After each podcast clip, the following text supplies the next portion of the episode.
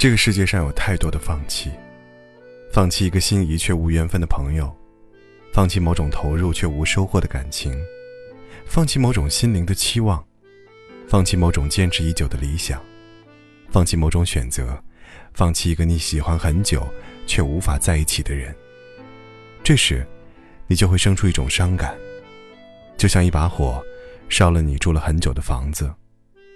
你看着那些残骸和土灰的绝望。你知道那是你家，但已经回不去了。C 先生是一个温暖的人，他想的最浪漫的事，就是温柔的带一个人，能一起做饭，一起买菜，一起去逛街，一起去爬山，一起骑单车。日子就这样平平淡淡的朴实，生活就这样简简单单的幸福。有一次，C 先生参加了一个旅行俱乐部。碰见了一个他认为与别人不一样的女孩，都在一个车里，去的是同一个地方，肯定有很多可以交流的话题。一有心，二有意，分开的时候，他们互加了微信，还加了 QQ，说好下次有时间一起再去。就这样一来二去，后来他们成为了朋友。再后来，他们就在一起了。没有礼物，没有表白。没有那些所谓的山盟海誓。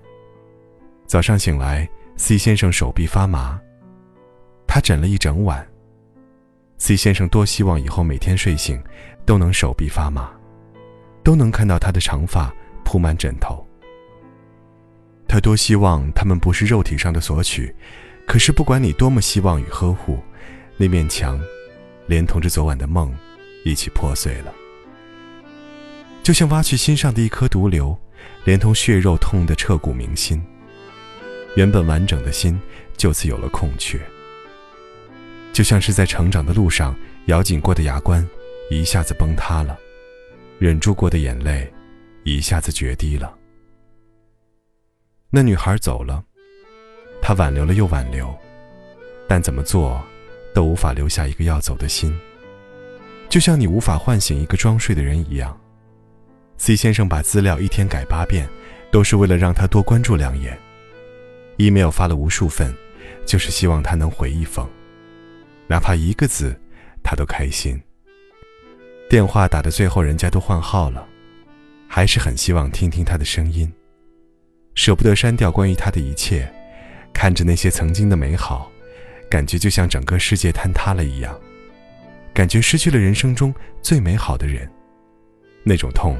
可比童年得不到一件心爱的玩偶痛千百倍。就像自己已经错过了一辈子里最爱最爱的人，就像自己为爱做过的所有努力都顷刻崩塌一般。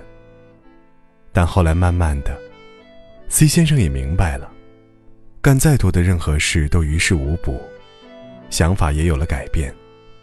伤口再深，时间也会将它抚平。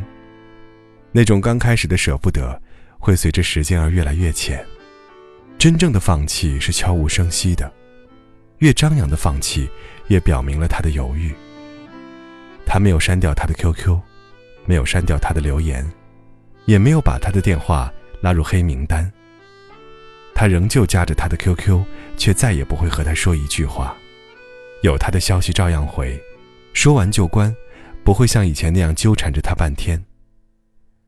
偶遇到他的时候，也只是一笑，打个招呼，擦肩而过，而不像以前那样激动地问他去哪儿了，要和他一起去。他再也不会出现在你的生活里，而是深深地放在了心里。安静的时候，只能拿出来想一想。终于不用整天盯着手机，终于不用整天关注他的动态，终于不用在洗澡的时候擦擦手回他消息。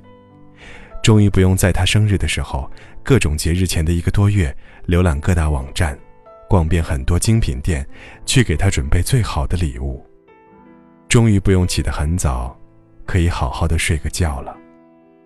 好像如释重负，终于卸下了内心的包袱。也许无法确切的描述那种感觉，或者说是无法去肯定那种感觉，更加无法去定义那种深爱过。又放弃的意义到底是美好的，还是不好的？当然，无论是出自哪一种缘由的放弃，我们都不会觉得快乐，因为这种放弃大多不是出于自愿，而是真的别无选择了。